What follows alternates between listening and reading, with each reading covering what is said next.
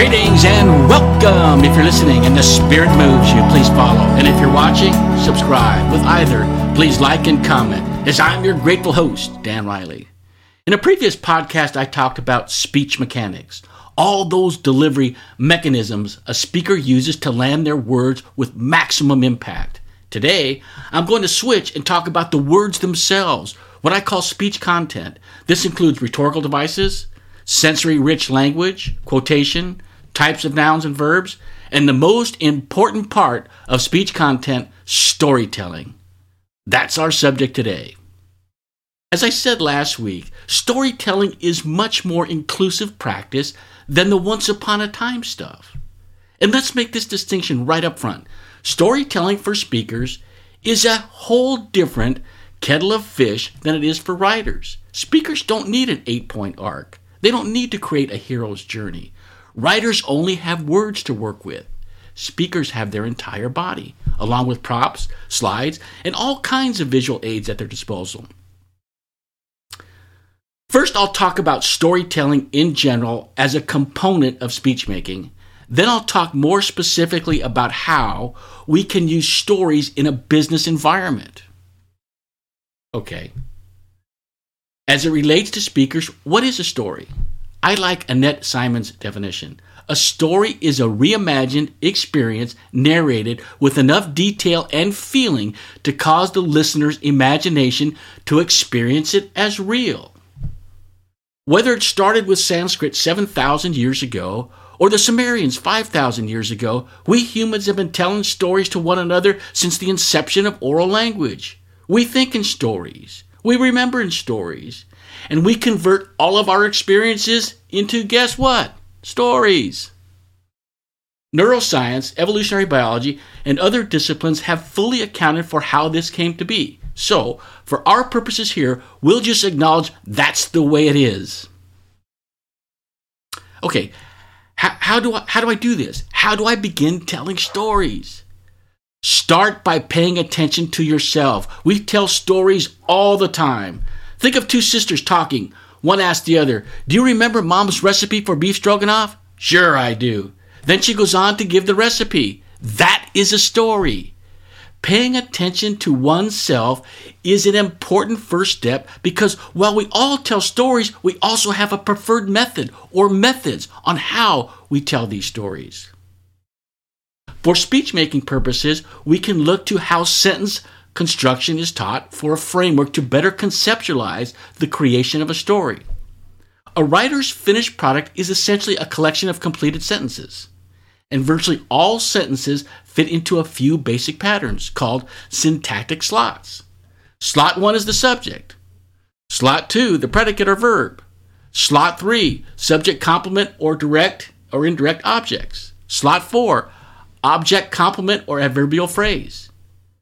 Once a writer has mastered the concept, like a, like a musician practicing scales and intervals, they have at their command all kinds of creative options with these slots. Likewise, for story creation, there are a few basic patterns which all fit into the overarching pattern of beginning, middle, end. The first pattern incident, action, benefit. Number two, point, mini story, application. Three, fact, mini story, result. Four, mini story, reveal, resolution. Number five, trigger, transformation, lesson. And the last one, example, application, benefit. These are the basic rhythms and cadence of, of, oral storytelling. Sure, they can be subtracted from or added onto, but they serve as our nucleus as storytellers. A long time ago, there was a master archer who began to search the land for an archer of even greater talent so that he might study, learn, and improve his craft. After many months of walking through the forest, meadows, and towns, he came upon a tree with an arrow in the exact middle of a painted target on the tree. He became curious as he walked on and saw another tree with a perfectly centered bullseye. Soon he saw more and more trees that displayed straight arrows perfectly centered within round targets. Perfect bullseyes peppered the forest. Suddenly, he entered a clearing and looked up and saw a barn with row after row after row of perfect bullseyes. He knew he had found his mentor.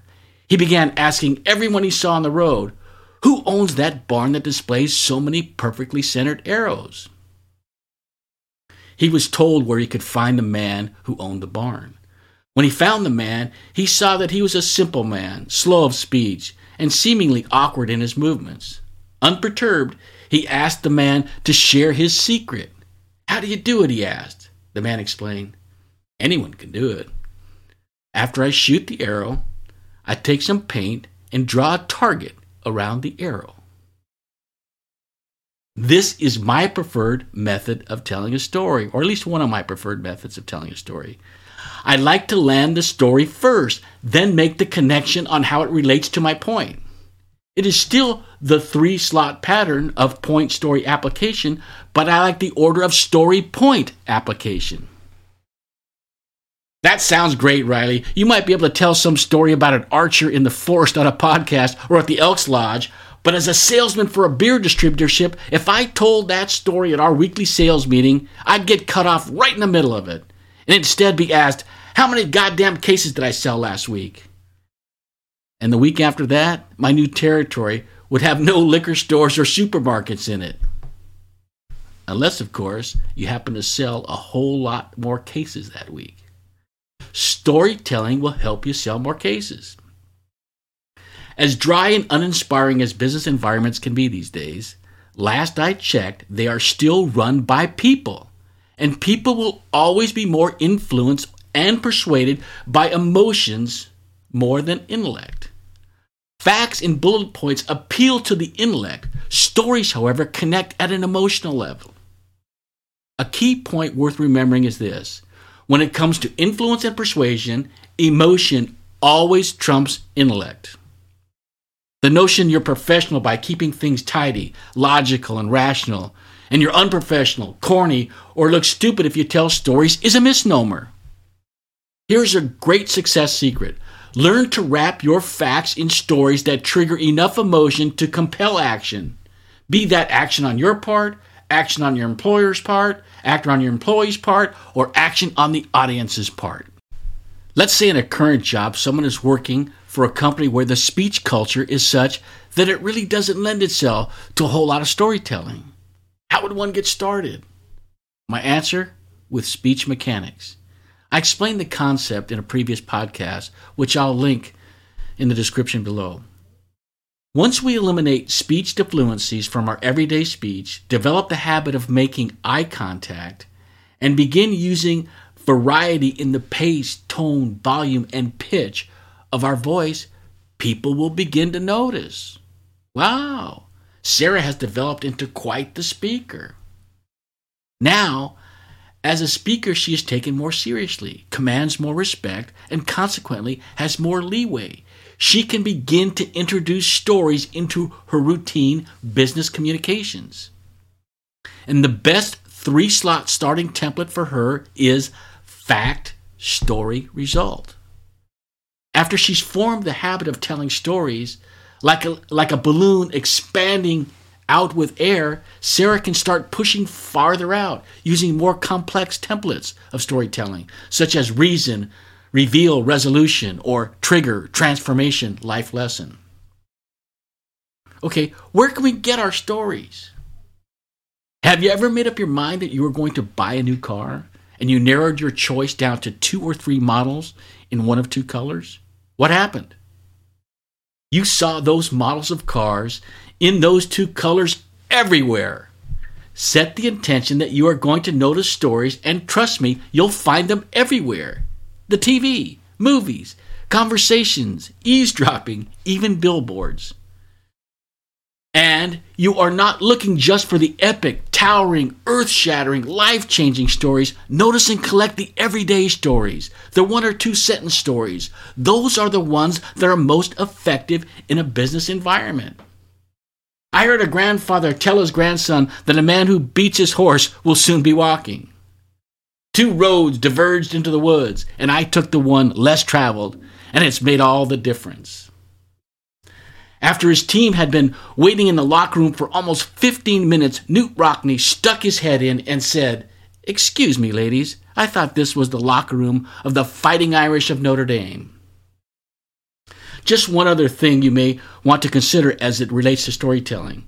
As much as I love some of the Jim Rohn's and Og Mandino's Bible stories, I could never tell them effectively. I'm not religious. Tell only stories that are congruent with the authentic you. Could Donald Trump tell a credible story of altruism or how much he feels the pain and plight of the poor? Of course not. No more than Marianne Williamson could give a credible speech on how important it is to have Bitcoin in your investment portfolio. Speakers are only credible when what they say is in sync with who they are. I go much deeper into storytelling with my new online class. Look for more information on that class in the description below. But for now, that's all there is. If you're listening, please follow. If you're watching, subscribe. With either, please like and comment. This is Dan Riley taking you on an odyssey into oratory. Until next time, throw off bowlines. Sail away from the sea.